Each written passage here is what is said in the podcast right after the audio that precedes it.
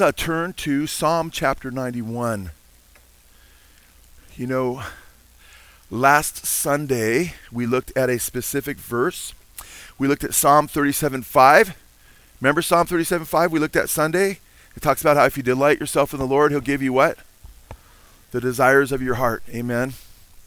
And that's a beautiful promise, but we talked about what's the context, what does that actually mean? And we saw how some of these, like, you know, T V preachers, prosperity teachers have kind of wrested it from its context and and twisted it in the meaning that, hey, you can just get whatever you want no matter how you live your life almost and so forth. And and that's really not it was what it was saying. In fact, uh, the context, even when you look at that verse, has to do have its ultimate fulfillment when the meek inherit the earth. Amen.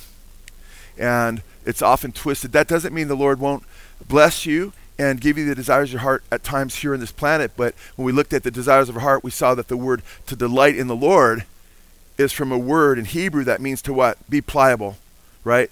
Meant means to let God mold you. And when you worship the Lord, you become like Him, and and you become you get the mind of Christ when you look at the whole paradigm of Scripture. And then His will becomes your will. So what your delight is is is in serving the Lord and blessing Him and living for Him and and what it ought to be and where the real blessings are. Amen. And that may or may not be material blessings in this earth. We know it's for sure spiritual blessings for the believer. Amen. And that He'll meet our, our needs according to His riches and glory. But our ultimate uh, blessing, as far as the material level goes, happens in heaven. Amen. In the heavenly kingdom. So we looked at that. And I want to look at Psalm ninety-one because I thought it kind of fits with uh, kind of what we did last Sunday. And I want to look at another verse that's actually wrested often from its context. And it's very relevant to what's going on today. And that's why I thought I'd look at it. And the name of this message is COVID nineteen and Psalm ninety-one. COVID nineteen and Psalm ninety-one. Because Psalm ninety-one is often taken out of context by the same group that takes Psalm chapter thirty-seven verse five from its context. About how if you delight the Lord, He'll give you the desires of your heart. Psalm ninety-one is taken out of context to mean that you'll never get sick. That if you're truly a believer, uh, you'll never get sick. You'll, you know, you'll never get a disease. You'll never get sick, and so forth. And uh, it's actually being taught in the context of COVID right now, in mass. In fact, uh, it's very popular among the prosperity teachers uh, who teach uh, health and wealth gospel, and they focus on money. And every other message, or probably more, is about giving and and and and being prosperous. And if you give to the ministry, you'll get more and more, and so forth. And it's actually very repugnant and contrary to the teachings of the Lord Jesus Christ.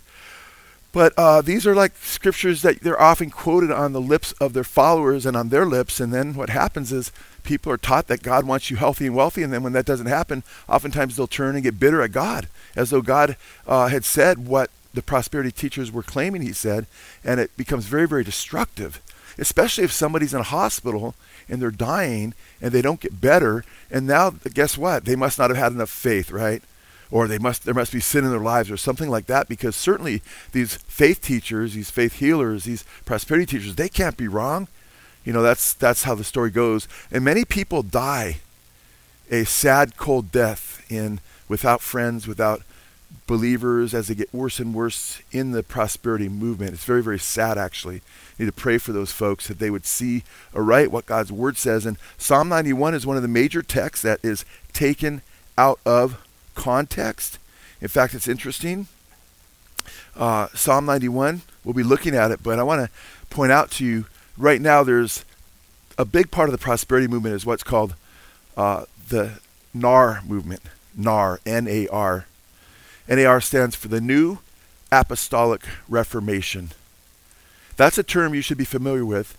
That's a movement you should be familiar with, because many claim it to be the fastest growing movement in the church, not only in the United States, but around the world. The so-called New Apostolic Reformation.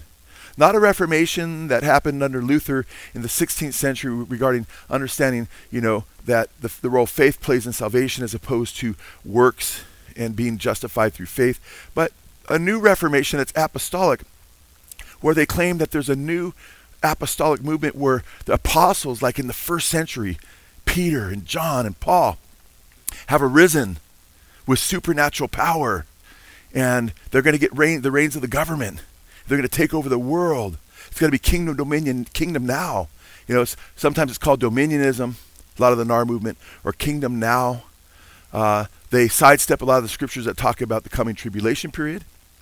They believe they can establish God's kingdom on earth before Christ returns. They could have the kingdom without the King of Kings. They could have peace without the Prince of Peace. And it's because they believe these new apostles are like Peter and John and, and Paul, and they're getting new revelation.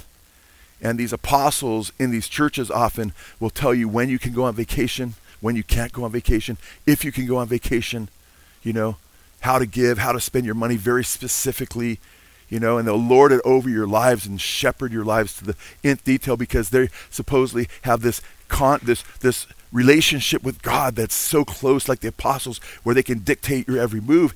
And uh, they claim to be doing the miracles of the apostles and so forth. And and they teach what's called the seven mountain mandate, that there's seven mountains that these apostles and the church will overcome, and that these these uh, these seven mountains are business, the business world.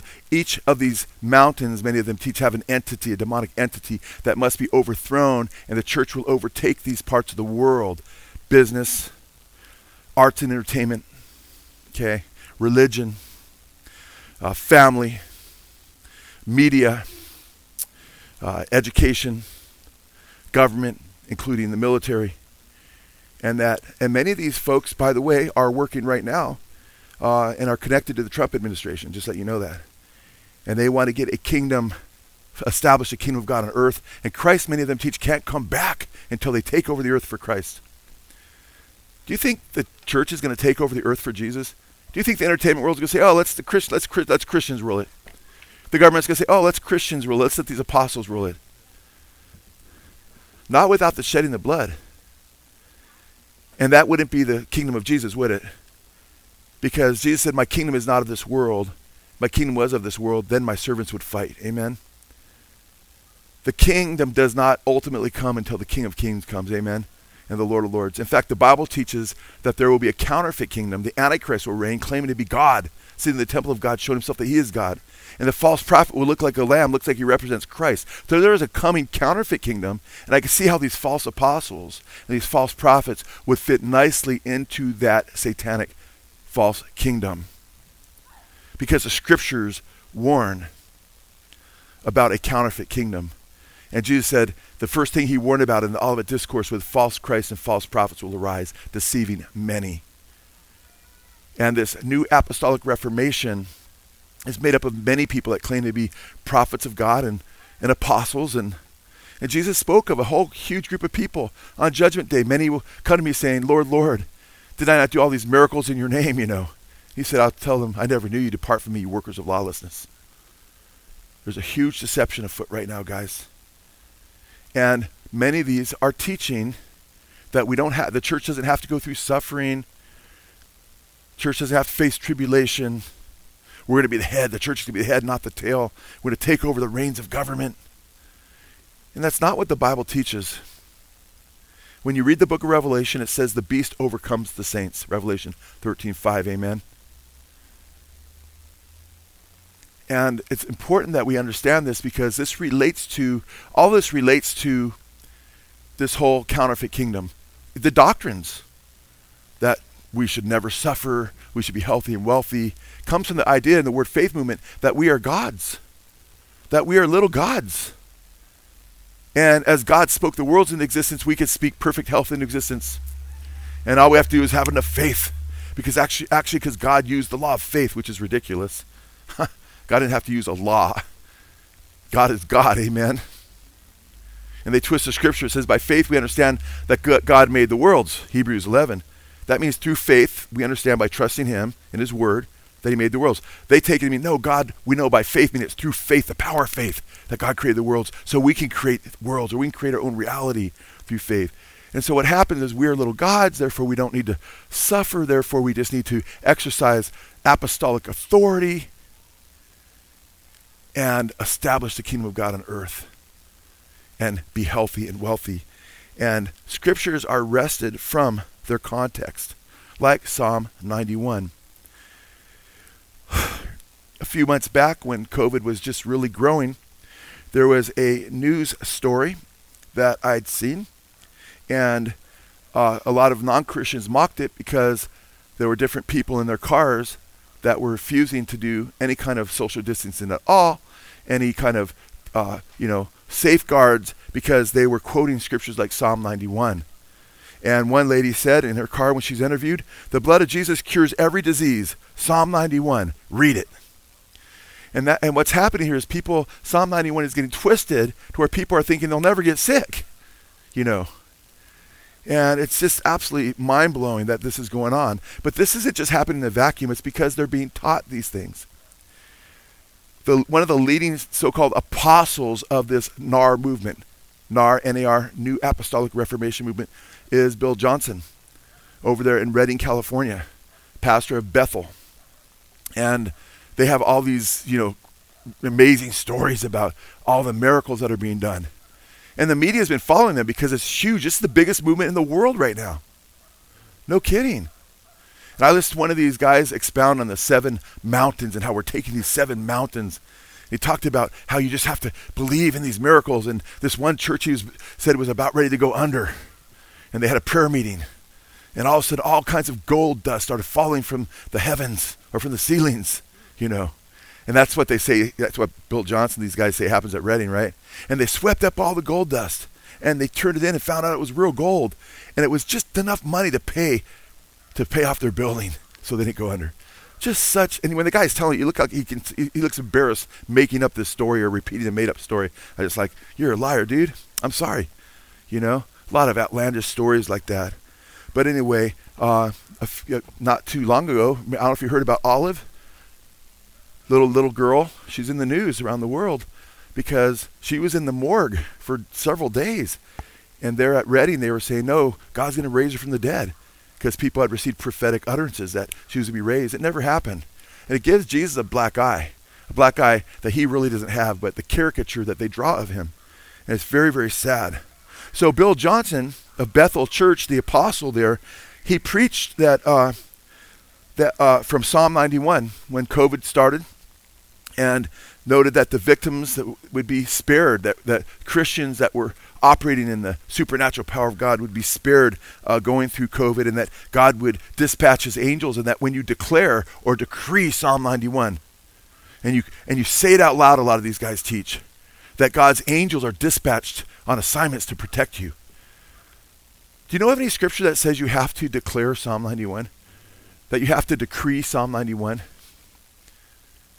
We pray the scriptures, but we don't have to. Dec- we don't decree and make something come to pass. But it's the whole thing about the we're us being little gods, and we have power in our words. But that's what the that's what the occultists teach. That's what's taught in witchcraft. I've quoted before Benny Hinn and Kenneth Copeland, where they acknowledge that the same stuff is happening in the New Age movement and among witches. But guess what? You don't have scripture teaching us to declare certain scriptures and that and that state that the words affect magically reality. No, we're called to trust the Lord, amen. Seek him and draw close to him and lean into him. And this is important. Now, it's interesting uh, that he said, Bill Johnson, that what was going to be happening as a result of the decrees of Psalm ninety-one and so forth is that, quote, massive healing and revival unlike the world has ever seen would come. Hmm. We're not seeing that. Che Ahn. Che Ahn. I expose him maybe ten years ago when I did a whole laughing revival series, which is part of this whole movement, where they bark and they laugh like hyenas, and, and they, they shake and convulse on the ground, and they roll and foam at the mouth and say it's a revival of the Lord, the Toronto so-called blessing. Uh, it's all connected to Bethel and this whole thing. And, and Che Ahn is one of the leaders, and he is a uh, associate of Bill Johnson. And Che Ahn, who, who's an apostle, he has a book that didn't come out too long ago where he talks about how he's an apostle, and it's on Apostles of the, of the New Reformation. And he was with Bill Johnson, and uh, he's associated with Bill Johnson, and he said we're to decree Psalm ninety-one, verse seven, and COVID will go away. What does Psalm ninety-one, verse seven say? A thousand may fall at your side, ten thousand at your right hand, but it will not come near you. And the scriptures in that context talk about a specific, talk about a plague will not come near you. So understand how you could actually understand this verse to say this if you don't read the broader context. Psalm ninety-one seven says, "A thousand may fall at your side, ten thousand at your right hand, but it," meaning the plague, "will not come near you." Shawn Bolz, he's another Bethel prophet, uh, said six months ago, near the beginning of the COVID period, on February twenty-eighth, he was speaking at an event in South Africa uh, with Bethel Church Apostle Bill Johnson, the head of Bethel Redding, and he falsely prophesied, quote, in February, quote, "The Lord showed me the end of the coronavirus. The tide is turning now." Huh. It was just beginning then, folks. Okay. But he, he told Fox News, quote, "It's not going to be the pandemic that people are afraid of." And by the way, Bolz and a lot of these Bethel prophets, you know, the Bethel prophets, I don't know if you've seen our five-part series or heard it on our podcast. Have you seen it? Some of them have over forty thousand listens, but there should be far more by now. And that's why you want to share this with people. We have a five-part series uh, on Bethel, Redding, and how we show where Johnson and others are saying, hey, to be a true prophet of God, you have to make false prophecies. Really? Is that the biblical criteria? No, the biblical criteria for a true prophet of God would be no false prophecies. Read Deuteronomy thirteen, Deuteronomy eighteen. But he told Fox News, or I'm sorry, I mentioned what he said already to Fox News, but but it's interesting. Uh, Kris Vallotton, and Kris Vallotton is another Bethel church prophet in Redding. He states that he had a prophetic vision that God was placing everyone in a prophetic, or I'm sorry, in a prote- protective bubble, a protective purple bubble. He's got, they got to throw these crazy things in right there. And that believers would be immune to the virus. And he also states that he wants to send the virus to Mars. I mean, you can't make this stuff up, guys. It's really weird stuff, you know. But people are into weirdness today. Strange doctrines, you know. And these are all N A R people, you know. And these are leaders in the N A R movement, the New Apostolic Reformation. And you need to have answers. You need to be strong in your faith. You need to know what the scriptures say. And when scriptures are falsely quoted, you need to help people through these scriptures. Because many people are being led astray. How'd they get it so wrong with regard to Psalm ninety-one? Over and over again, they're using Psalm ninety-one. Well, go to Psalm ninety-one and let's look at verse one.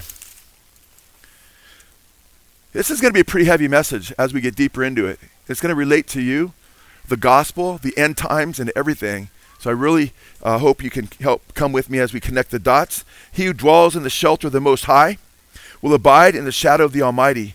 Verse one, I will say to the Lord, my refuge and my fortress, my God in whom I trust. For it is he who delivers you from the snare of the trapper and from the deadly pestilence. He will cover you with his pinions, and under his wings you may seek refuge. His faithfulness is a shield and bulwark. You will not be afraid of the terror by night, or the arrow that flies by day, or the pestilence that stalks in darkness, or the destruction that lays waste at noon. A thousand may fall at your side, and ten thousand at your right hand, but it shall not approach you. These are beautiful promises when you understand the context in which they're written.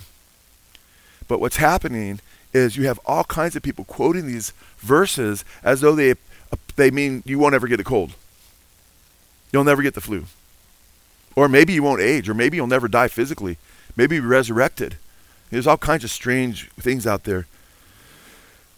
Verse eight, you only look with your eyes and see the recompense of the wicked, for you have made the Lord my refuge. For you have made the Lord my refuge, even the Most High, your dwelling place. No evil will befall you, nor will any plague come near your tent.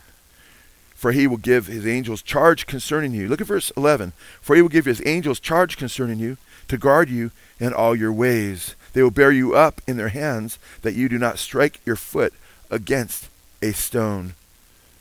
You will tread upon the lion and cobra, the young lion and the serpent you will trample down. Now it's interesting because when we look at this psalm, as I said, we always say around here, context is what? Context is king. Amen. A text that's lifted or wrested from its context becomes a pretext to a false doctrine. You always want to take the scripture in context. And the best way to understand scripture is to read it in its context and its its historical setting as much as possible, and to read what comes before and behind, and always to what the Bible says, right, rightfully divide the word of truth, to interpret scripture with scripture. Amen. And understand syntax and syntax and, and grammar and, and understanding it uh, Uh, inductively, you know. So it's important that we understand and we search the scriptures and we look at context. But it's interesting, the N A R movement and the prosperity teachers are not the first ones to take Psalm ninety-one out of context. Guess who else take, took it out of context long ago? The devil himself. In fact, turn to Matthew chapter four, verse one, when Jesus is led by the Holy Spirit into the wilderness to be tested of the devil. Quite fascinating when you see what's going on here, and it helps you understand the bigger picture of the deception that's all around us in the last days. This is a very, very important message. I hope you understand the gravity of it, and uh, and how this really should be an eye-opener to not only how the enemy works, but how he works through the N A R movement right now, and those who are wresting scripture to their own destruction. Psalm chapter four, verse one. Then Jesus was led up by the Spirit into the wilderness to be tempted by the devil. And after he had fasted forty days and forty nights, he then became hungry. And the tempter came and said to him, "If you are the Son of God, command these stones to become bread." But he answered and said, "It is written, man shall not live on bread alone, but by every word that proceeds from the mouth of God." Now, immediately he wanted to, he's acting like he's Jesus' friend. Hey, you don't have to fast so long and go through what you're going through and alleviate it. Just turn these stones to bread. But Jesus counters by re- quoting scripture, "Man shall not live by bread alone, but by every word that proceeds out of the mouth of God," which sounds a lot like Job, who considered his uh, the word of God, he said, more necessary than his daily food. Then look at verse five. Then the devil took him into the holy city and had him stand on the pinnacle of the temple. It's the highest place of the temple. And said to him, "If you are the Son of God, throw yourself down, for it is written, he will command his angels concerning you, and on their hands they will bear you up, so that you will not strike your foot against a stone." What is he quoting there? Only time in Scripture we see the devil quote Scripture. He's quoting Psalm what? He's quoting Psalm ninety-one. He's diabolically, wrongly exegeting Scripture.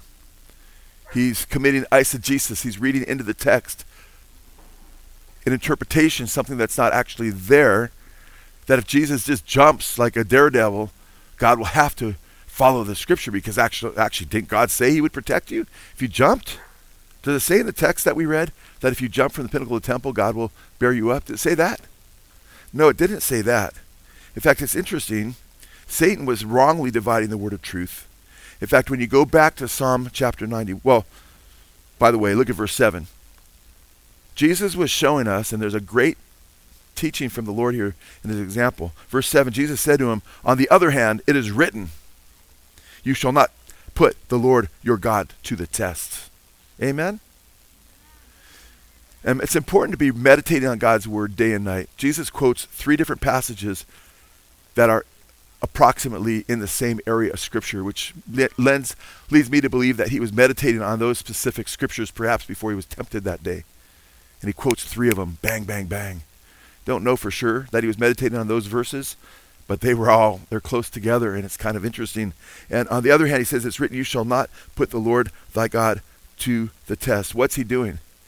Jesus is showing that you cannot take a scripture and isolate it from the whole of God's truth and act like it applies to any situation. Are you with me? You can't just take a scripture from Psalm ninety-one and act like you could just jump off the pinnacle of the temple and got like a daredevil and God's going to have to bear you up, because after all, he said he won't allow you to bang your foot against a stone. He'll, you know, cause his angels to, you know, have charge over you.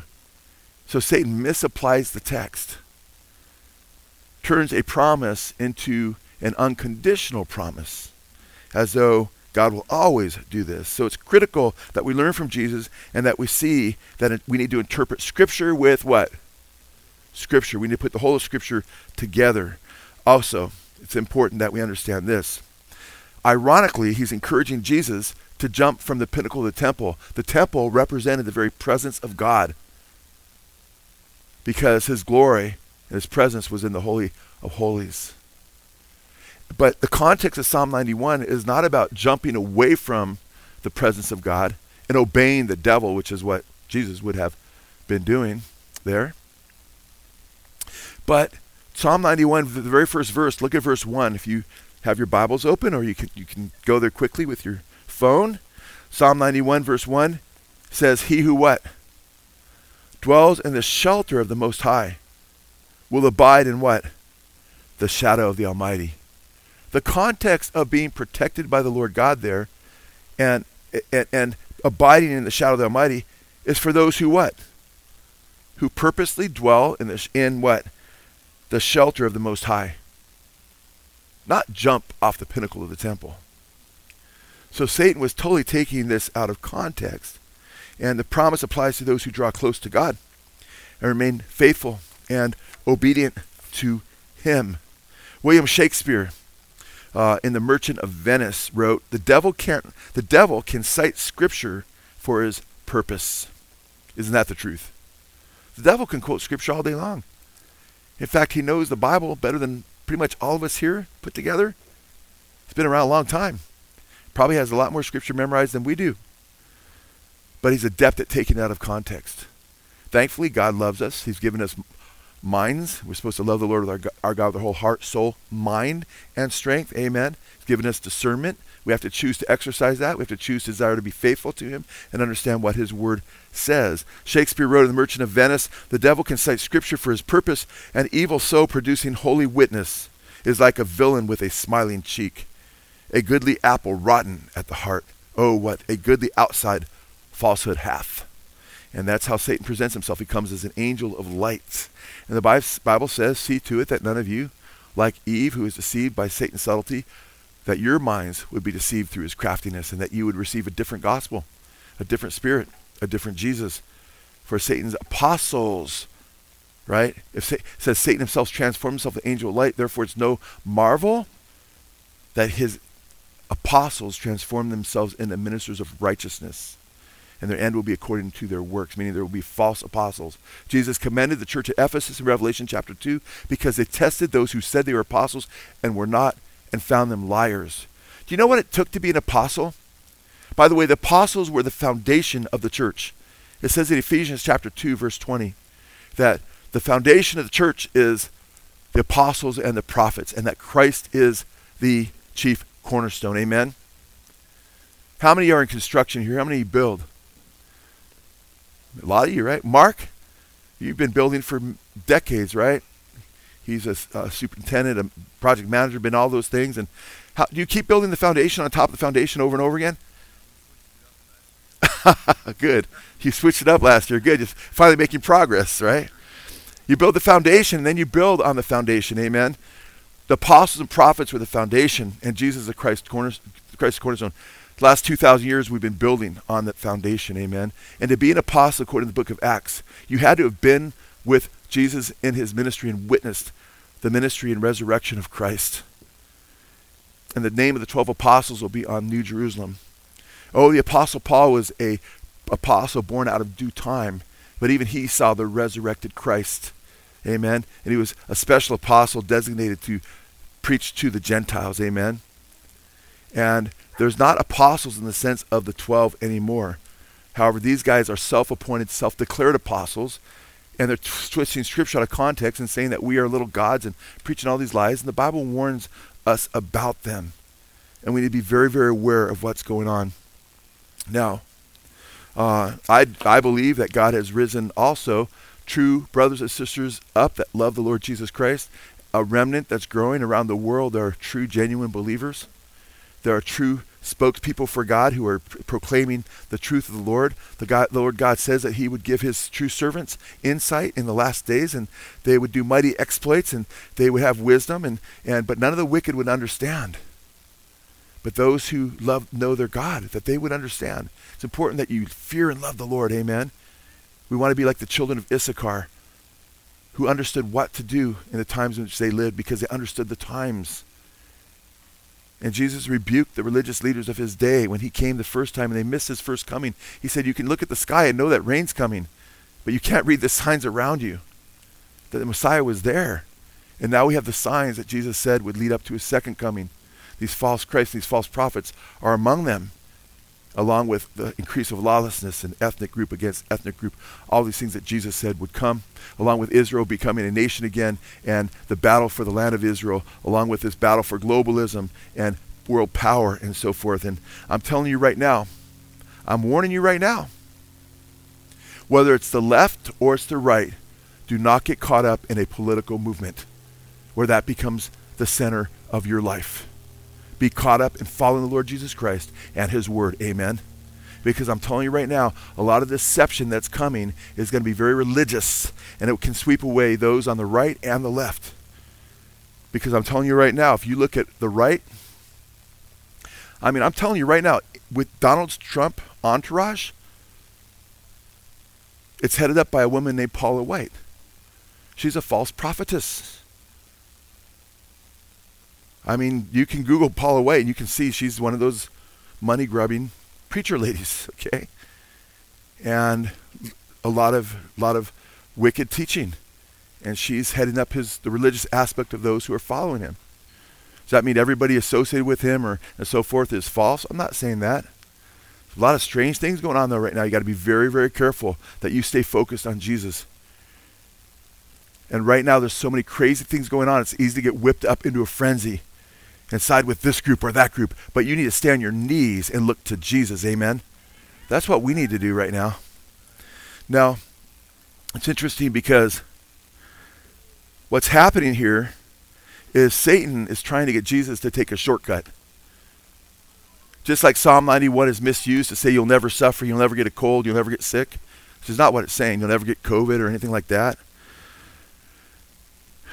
Satan is trying to get Jesus by misusing Psalm ninety-one to take a shortcut. In fact, look at verse eight of Matthew chapter four, because there's one more temptation he brings to Jesus. Again, the devil took him to a very high mountain and showed him all the kingdoms of the world and all their glory. And he said to him, all these things I will give to you if you fall down and worship me.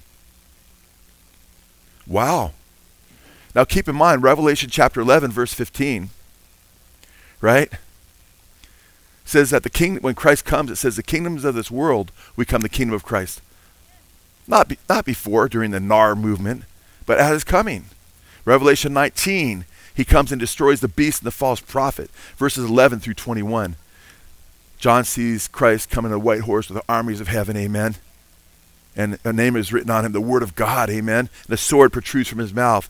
And it says around verses eighteen, nineteen, twenty, twenty-one, the beast was taken and with him the false prophet who was thrown into alive in the lake of fire. They were, and their armies were destroyed, and the fowl of the air were called to eat the, the, the flesh of these armies, you know. And Christ establishes his kingdom. Jesus gets the nations as an inheritance at his coming. The church doesn't take over the earth. In fact, the earth is being ruled by Antichrist before Christ comes. So if you think that you're reigning with Jesus before he comes back and the church is ruling, you have the wrong kingdom. You're in the counterfeit kingdom. Now, it's interesting. Jesus has the inheritance of the kingdoms that come through the cross. Amen? He needed to go to the cross and die on the cross for our sins. But what is Satan offering him here? Are you following this? He's offering him a shortcut. You bow down and worship me, and I'll give you the kingdoms of this world. According to Luke chapter four, he showed Jesus the kingdoms of the world in a moment's time. It was like a vision to tempt him. You can have all this right now. Just bow down and worship me. What did Jesus say? Verse ten, then Jesus said to him, go, Satan, for it is written, you shall worship the Lord your God and serve him only. Then the devil left him, and behold, angels came and began to minister to him. I think that's really cool. The angels actually came, not to stop him from hitting his foot on a stone, but after he was faithful to God's word and dwelling in the shadow of the Almighty, making him his shelter, then God gave him, ministered to him, gave him strength. You remain faithful. You don't take the shortcuts. Remember when Jesus was in the Garden of Gethsemane, you remember what happened. And by the way, Jesus said during that time, this is the hour of darkness. Satan was trying to stop him. And guess what? That's where Jesus said, Father, if possible, let this cup pass from me. if it was possible that we could be saved without him suffering, praise God. Why would we want Jesus to go through all he went through if he didn't have to? Amen. He says, Father, if possible, let this cup pass from me, but not my will, but what? Your will be done. Meaning, I'm going to go to the cross. I'm going to do, I'm going to do whatever it takes. I'm going to suffer for the sins of the world because that's what it would take so we could be saved. Amen. Don't take shortcuts in life, guys. When Satan says, bow down, I'll give you this, don't do it. Okay? When he takes, when he says, hey, follow this movement, man, you'll be a god. You'll never get sick. You'll be healthy and wealthy. You know, you'll get a position in the government with Donald Trump. Don't do it. Now, it's interesting because guess what? The N A R movement wants to reign with Christ but not have a tribulation period. They want a shortcut. They want to believe we could take the kingdoms of the world over right now. I mean, think about how ridiculous that is. Do you think Hollywood wants Christians running it? Yes or no? No. Do you think the world that, that we're, is existing right now, do you think, just let's be honest, six months from now you can decree that homosexuality is illegal throughout all the states? Yes or no? Think that will go over? Yes, just be honest. That won't go over well. Okay. We live in a world that Jesus said, enter the straight and narrow gate. For broad's way leads to destruction. What? Many go that way, but straight and narrow's way leads to life. Straight is, narrow is the gate, straight is the way leads to life, and few are those who find it. Jesus is the narrow way. And he said, my kingdom, as I said, is not of this world. So, Psalm ninety-one is, so that movement, by the way, the Dominion movement, the seven mountains, called Kingdom Now. I mean, we get the kingdom right now. And it gets really ugly when you look at the, the Dominionists that are charismatic and many of them Pentecostal. And I'm not saying all charismatics and Pentecostals. There are many Pentecostals and many charismatics from mainline, some of the mainline denominations like the Church of God has written papers out against the N A R movement saying this is not who we are. Okay?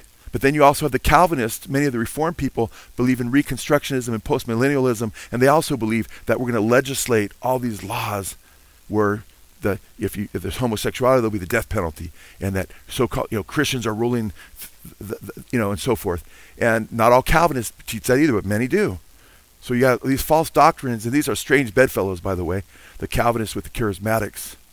Uh, it's really strange things going on right now, but these are false teachings. You need to stick to the scripture. You need to know what the scriptures say. And I, I'm blown away because I've been listening to a lot of these N A R, false prophets and apostles lately. And they take so many scriptures out of context. And people are on the edge of their seat listening to them twist these various scriptures. You know, I saw one one of the leaders of this seven mountain mandate saying, quoting Psalm two and says, look, the Lord says he'll give you the nations as your inheritance. Look. The nations belong to you. The wealth of the wicked belongs to you. He's saying, we need to just take these mountains. And I'm like, man, look at Psalm chapter two. Who's the Lord talking to when he says the nations are your inheritance? The Lord Jesus Christ, the Messiah. That's the context. But they twist the scripture and they try to, they, they put things that out of timing and out of context and out of application to the wrong personages. And they write Jesus out because after all, guess what? We can be God too. Now, it's interesting when you look at the context of Psalm ninety-one, turn down to Psalm ninety-one. What's he talking about? Protecting us, you know? And a thousand may fall at your on, on your side your side and ten thousand at your right hand, but it shall not approach you. What's he talking about? What's the context there? Psalm ninety-one, verse seven. A, a thousand may fall at your, your side and ten thousand at your right hand, but it shall not approach you. Look at verse eight. Eight is such an important, uh, I believe it's the interpretive key to really understanding Psalm ninety-one. You will only look on with your eyes and see the what? The judgment or the recompense of the wicked. The context of Psalm ninety, cha- cha- chapter ninety-one, Psalm ninety-one, is God's judgment on the wicked. Not that you won't get a cold. Not that you won't get an upset stomach. Not that your body will no longer decay, because all of us are in a fallen world, amen? Our souls have been redeemed, but the Bible says that our bodies are awaiting the resurrection of the dead, that all of creation is groaning, including our bodies, for the deliverance and the manifestation of the sons of God at the Lord's coming when we're resurrected. The context here is that when God's wrath comes upon the wicked, those who belong to him, amen, and have made him their refuge, him their shelter, are trusting in him, are faithful to him, will not receive his divine wrath. Are you with me? Isn't it amazing when you look at the scriptures in context? Didn't we just do this with Psalm thirty-seven? If you delight in the Lord, right? He'll give you the desires of your heart. Doesn't mean you could do what thou wilt and do anything and have gone up some altar call and then you're just going to get whatever you want. We saw that that's a lie. And the word faith movement, many of them twist that. Well, guess what? Look at verse eight again. You will only look on with your eyes and see the recompense, that's judgment, of the wicked. The context is divine judgment. The interpretive key is in Psalm ninety-one is verse eight. But Satan wanted Jesus to believe that, no, it's not about abiding in the Lord and being safe from divine judgment. You could just go crazy and show off to all of Israel and they'll accept you as the Messiah. Just fly. And then you'll see the angels catch you up. And guess what, Jesus? Everybody will accept you. You'll become king, you know, and you look at the kings of the world. You bow down to me. I'll give you all the kingdoms. Everything's going to be great. Wrong. If Jesus would have bowed down to Satan, what would have happened? I mean, it's unthinkable, isn't it? It, it would have never happened. And by the way, how, you know how I know it would have never happened? Because of Jesus, not only because of who he is, but God would never would have sent his son if you saw him failing, amen? But as a God-man, he wasn't going to fail. He's absolutely perfect. Now, it's interesting. I'm not saying he wasn't truly experiencing temptation. He wept with great tears, Hebrews chapter five. Because even though he knew all things on one level, he didn't know the day and the hour. So he also experienced, it says he learned through the things he suffered. So there's things he experienced that we don't really understand in, in his humanity that were very, very real to him. Father, if possible, let this cup pass from me. But not my will, but thy will be done. And in theology, we call that the hypostatic union. He's God and man. And that interplay is one hundred percent God. But he's also one hundred percent man. And the interplay uh, as with him as the God-man, there's some mystery in that. But guess what? God's promised to protect us in the midst of divine wrath. Do you know there's divine wrath right now? Romans chapter one, verse eighteen says, the wrath of God is revealed from heaven against all ungodliness and unrighteousness of men who hold to the truth, who hold the truth down in unrighteousness. Amen. It talks about how they're given over to a depraved mind and God's wrath comes upon them. But if you're a believer, you're, you're a believer, you're not subject to that wrath. Keep in mind, when God's people w- were in the land of Egypt during the plagues, did God protect them? Yes. In fact, that's some of what's being recounted here. You know, we read about the serpents, right? That was God's wrath. We read about the plagues. Remember the tenth plague? If you had the blood on the doorpost and the lintel, you were spared. Remember when darkness came upon Egypt and the kingdom of Pharaoh? There was light in Goshen where the where the Israelites were. Amen. Where the Jews were. God protected them. Remember when they went through the Red Sea? They went through on dry ground. But who did the waters, the walls of water fall upon? The rebellious, wicked Egyptians. Oh, there were some Egyptians. There's a mixed multitude left. There were people that put their trust in Yahweh as the one true God among the Egyptians. And they left with the Israelites because God said he brought those plagues that the Egyptians, that everyone would know that he's the one true God. And that's his hope, that people would see who he is and come to him and be drawn to him. So First Thessalonians chapter five, verse nine says, for God has not appointed us to wrath, but to obtain salvation by our Lord Jesus Christ. Amen? As Christians, we are not appointed to the wrath of God. So when the recompense of the wicked befalls the wicked, you could watch ten thousand, one thousand fall on your left and ten thousand on your right, and behold it with your eyes, but you will not be touched by God's wrath. Amen? That doesn't mean that you are not subject to the to the consequences of the fall in our bodies, and that you will not get a cold. So if you sneeze, don't start quoting Psalm ninety-one and say, devil, I rebuke you. Psalm ninety-one says, and I am healed. No, that's not what God is saying there. In fact, in the world, you will have tribulation. The very book that says in First Thessalonians five nine that we're not appointed to wrath says in sec, says in First Thessalonians three three, that none of you are to be moved by these tribulations, for yourselves have known that for this you were appointed. Ha!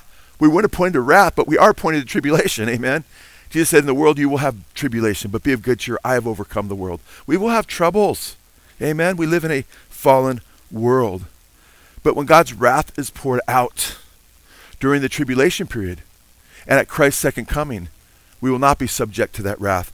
In fact, go to Revelation chapter fourteen. Revelation chapter fourteen. God's word warns not to take the mark of the beast. And in Revelation chapter fourteen, we read what will happen, not to everybody, but to those who take the mark of the beast. Revelation fourteen, verse nine, another angel, a third one, followed them, saying with a loud voice, if anyone worships the beast and his image and receives a mark on his forehead or on his hand, because the scriptures t- tell us that in Revelation thirteen, that the Antichrist, under the Antichrist, everybody will be caused to take a mark on their right hand or their forehead, either the name of the beast or the number of his name, which is six hundred sixty-six, to buy or sell.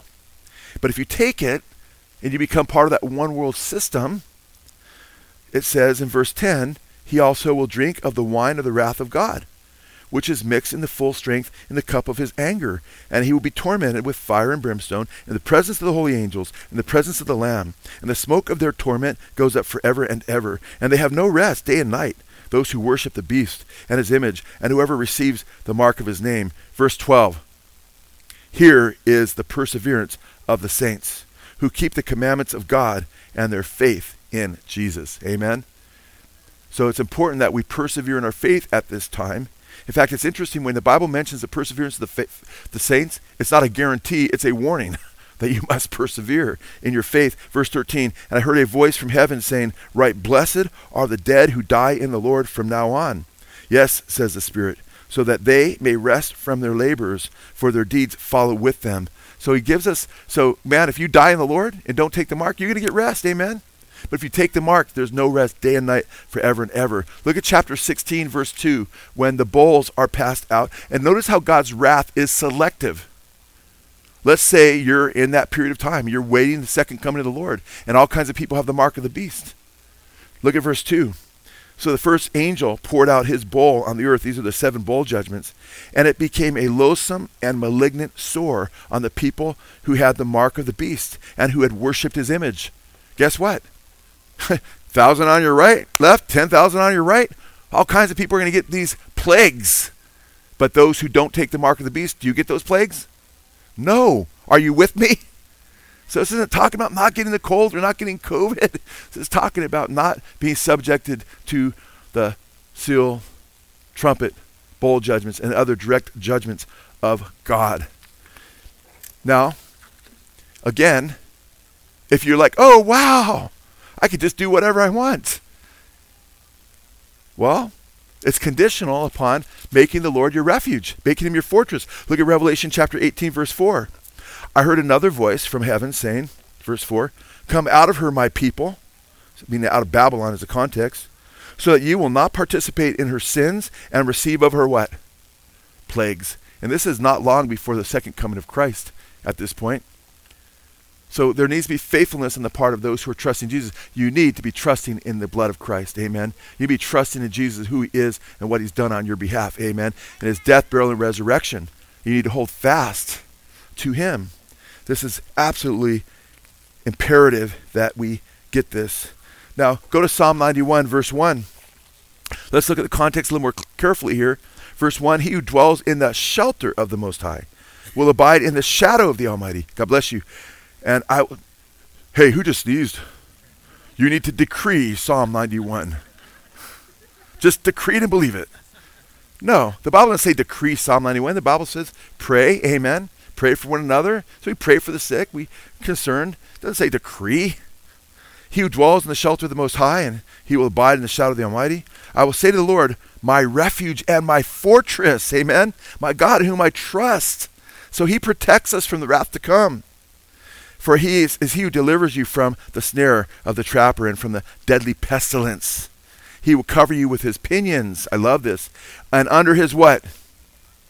Under his wings you may seek refuge. His faithfulness is a shield and a bulwark. How precious is that, man? And his wings are depicted as protecting us from the coming wrath. Psalm thirty-six, seven, how precious is your loving kindness, O God, and the children of men take refuge in the shadow of your wings. Psalm fifty-six, one, be gracious to me, O God. We want his grace. Be gracious to me, for my soul takes refuge in you. And in the shadow of your wings I take refuge until destruction passes by. Sounds a lot like the Passover, doesn't it? Till the destruction passes by. And it's very, very heavy when you think about it. You know why? Because guess who depicted himself as a bird protecting his people with wings? The Lord Jesus Christ. And wrath was going to come upon Israel because they rejected their Messiah. And listen to what Jesus said bef- just before the wrath came. Just before he was crucified, I should say, and a number of years before the wrath came. O Jerusalem, Jerusalem, saw, this is Luke thirteen, thirty-four and thirty-five. O Jerusalem, Jerusalem, city that kills the prophets and those who st- uh, and, and stones those who are sent to her. How often I wanted to gather your children together, just as a hen gathers her brood under her wings. See, an eagle or a turkey or a hen would protect their young from the elements, from hail, from wind, from fire with their wings. He said, uh, as a hen gathers her brood under a chicken hen, under her wings, and you would not have it. They wouldn't do it. They didn't want to come to him. Behold, now listen to what he says. Your house is left to you desolate. And I will say to you, you will not see me until you, the time comes when you say, blessed is he who comes in the name of the Lord. That's his second coming. And guess what he said in Luke twenty-one? He talked about the coming wrath of God that would be poured out upon them because they wouldn't come to him and be protected under his wings from God's wrath. But when you see Jerusalem, this is verse twenty of chapter twenty-one of Luke, surrounded by armies, then recognize that her desolation is near. Then those who are in Judea must flee to the mountains. That's those who are following him, who have taken refuge in his wings. And those who are in the midst of the city must not must leave, and those who are in the country must not enter the city. By the way, the early Christians obeyed this, and they fled. Because these are the days, listen to this, these are the days of vengeance, so that all these things that are written will be fulfilled. Woe to those who are pregnant and to those who are nursing babies in those days, for there will be great distress on the land, and listen to this, and wrath, and wrath to this people. So being under his wings is to be protected from what? His wrath. Amen. And in Psalm ninety-one, if you make him your shelter, you make him your fortress, you make him your refuge, you make him your trust, you make you hide under his wings. Amen. When the wrath of God comes down, and this was talking about seventy A D wrath, but when the end of the age wrath comes, right? During the tribulation, at the end of the tribulation. Amen. If you're sticking close to Jesus, you'll be protected from the grievous sores that those who take the mark of the beast will receive, and from eternal wrath, amen, and the wrath at his second coming, because it says he'll come with his mighty angels in flaming fire to take vengeance or wrath upon all those who do not believe in that, who do not obey the gospel of Jesus Christ on the day that he comes to be glorified in his saints, amen. Are you with me today? Isn't it amazing how the scriptures just fit together? But but but what if I die during the tribulation period? But there'll be tribulation. Right now, there's all kinds, thousands and thousands and thousands of Christians have died in the last few years because of their faith in Christ, because of tribulation. Listen to Luke twenty-one, verse sixteen through nineteen. Jesus says, but you will be betrayed even by parents and brothers and relatives and friends, and they will put some of you to death. And you will be hated by all because of my name. They'll put some of you to what? Death. You'll be hated because of my name, yet not one hair on your head will perish. That sounds a lot like Psalm ninety-one, huh? In other words, even in tribulation, and the enemy attacks us, he can kill our body, but Jesus said he can't kill our soul, amen? Jesus said in Matthew ten, don't fear man who can destroy your body, but fear God who can destroy body and soul in hell, amen? And he said in that same chapter, he that endures the end will be saved. He said that same chapter, if you deny me before men, I'll deny you before my Father in, in heaven. And if you pr- confess me before men, I'll confess you before the Father in heaven. And here in Luke chapter twenty-one, right after he says, not yet not one hair on your head will perish, he says, by your endurance, you will gain your souls or lives. Wow. So powerful. So powerful. So you remain faithful to the Lord. Amen. You trust in him. You don't sh- take shortcuts. God calls you to go through something, you don't find an evil way out. You're going through some trials right now. You don't say, you know, I'll get just drunk and I'll hit the bottle, man. You know? Or you're saying, man, I'm having a struggle, man, because I can't find a wife right now. And Satan says, oh, just look at porn. You know? Just watch porn. That's an easy way out. Don't take the enemy's way out. Amen? Stick to Jesus and deny yourself and follow the Lord God. Amen? And he's faithful, and he'll get you through all your trials. Look at Revelation chapter twenty-one, verse eight, or verse one. And we'll see there's no more death coming. Amen? Praise God, because at one time, all the wrath will be over, and there'll be a new heaven and a new earth. And we read in verse one, then I saw a new heaven and a new earth. The first heaven and the first earth had passed away, and there was no longer any sea. And I saw the holy city, New Jerusalem, coming down out of the heaven from God, made ready as a bride adorned for her husband. And I heard a loud voice from the throne saying, behold, the tabernacle of God is among men, and he will dwell among them. And they will be his people, and God himself will be among them. And he will wipe away every tear from their eyes, and there will no longer be any death. There will no longer be any mourning or crying or pain, for the first things have passed away. And behold, I'm sorry, and he who sits on the throne said, behold, I am making all things new. And he said, write, for these are the words, these words are faithful and true. Then he said to me, it is done. I am Alpha and the Omega, the beginning and the end. I will give to the one who thirsts from the spring of water of life without cost. Verse seven, he who overcomes will inherit these things, and I will be his God, and he will be my son. You know how you overcome? Revelation twenty-one, Revelation twelve, eleven. And they overcame, in the context is overcoming Satan there, and they overcame him how? Do you remember? By the blood of the Lamb, and by the word of their testimony, and they did not love their lives even unto death. Verse eight, but for the cowardly, and that's an old Greek word, as A T Robertson points out, that means to renounce your faith under persecution. But for the cowardly, that's those who take the shortcut, who say, oh yeah, I want a kingdom. Who can make war with the beast? I'm going to side with him. You're doomed, man. You're doomed. His kingdom's short-lived. But for the cowardly, and unbelieving, and abominable, and murderers, and immoral persons, and sorcerers, and idolaters, and all liars, their part will be in the lake that burns with fire and brimstone, which is the second death. Wow. The cowardly, those who deny their faith. Unbelieving, those who re- refuse to put their trust in the Lord. Abominable, those who do wicked works. Murderers, those who kill people. And immoral persons, porneo, those who are into sexual sin. And sorcerers, pharmakeia, those who take hallucinogens and, and practice magic and, and, and open themselves up to demons through ayahuasca and so, so forth. And, and idolaters, those who put things before God. And all liars, their part will be in the lake that burns with fire and brimstone, which is the second death. Wow. But not so for the, the believer who trusts in Jesus. Psalm ninety-one, verse fourteen. Because he has loved me, therefore I will deliver him. I will set him securely on high, because he has known my name. He will call upon me, and I will answer him. I will, I will listen to this, I will be with him in trouble. It doesn't say you won't go through any trouble. It doesn't say you won't go through any suffering. He says, I will be with him in trouble in Psalm ninety-one. I will rescue him and honor him.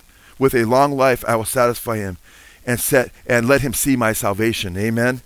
And praise God, we're going to see his salvation. In fact, as the psalmist said in Psalm twenty-three four, even though I walk through the valley of the shadow of death, I will fear no evil, for you are with me. Your rod and your staff, they comfort me. I will dwell in the house of the Lord forever. Eternal salvation. Amen. Under the shadow of his wings. You know what's really cool is when Ruth went to Boaz, her kinsman redeemer, because she had no hope and no future, and he was her kinsman redeemer. You know what Boaz said to her? Huh. May you be richly rewarded by the Lord, under whose wings you have come to take refuge. She came to Boaz, and Boaz said, you've come to his wings to take refuge. Boaz is a type or picture of who? Jesus. Jesus is in the line of Boaz. From Boaz, you get Jesse, eventually David, Jesus, tribe of Judah. Ruth is a Gentile. She's a picture of the church, the bride of Christ. Amen. She took refuge in Boaz, in the sh- and under his wings, amen, found salvation, a picture of salvation that we find in Jesus under his wings. Amen.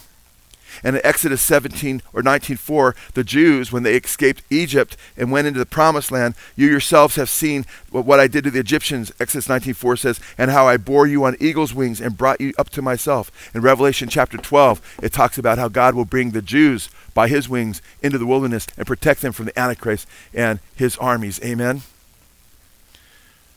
Jesus has protected us. When we come to Jesus, just like Boaz purchased the field, so to speak, to get his bride, Ruth. Jesus said the field is the world, and he died for the entire world to get his bride, the church. Amen? And he told us to go into all the world. Amen? Not to take the world over, but to preach the good news of what Jesus Christ did for the world. Amen? And share it with everyone. Preach the gospel to every creature. And those who put their trust in him will be saved. Amen? Preach repentance for the forgiveness of sins, Luke twenty-four. Teach them to observe all things that I've commanded you, says Jesus, baptizing them in the name of the Father, Son, and the Holy Spirit, making disciples of all the nations. That's why we encourage you to be disciples of the Lord Jesus Christ. If you're a true follower of Jesus, if you're a true believer, you're a disciple. That means you follow him, amen? And it's critical that we understand that he goes on to say right after that, behold, I am with you always, even to the end of the age. We don't bring in the kingdom by force. The King of Kings will come with the kingdom. Amen? Our citizenship, Paul said, is not of this world, but our our Savior is in the heavens, and we wait for him. Amen? We're looking forward to the coming of the Lord Jesus Christ. Amen? That's who we wait for. What an awesome God we have. You know, Mike was sharing when his brother had broken the eight ribs and the clavicle and the sternum and all, you know, all kinds of stuff, punctured the... that his brother just went through some radical surgery.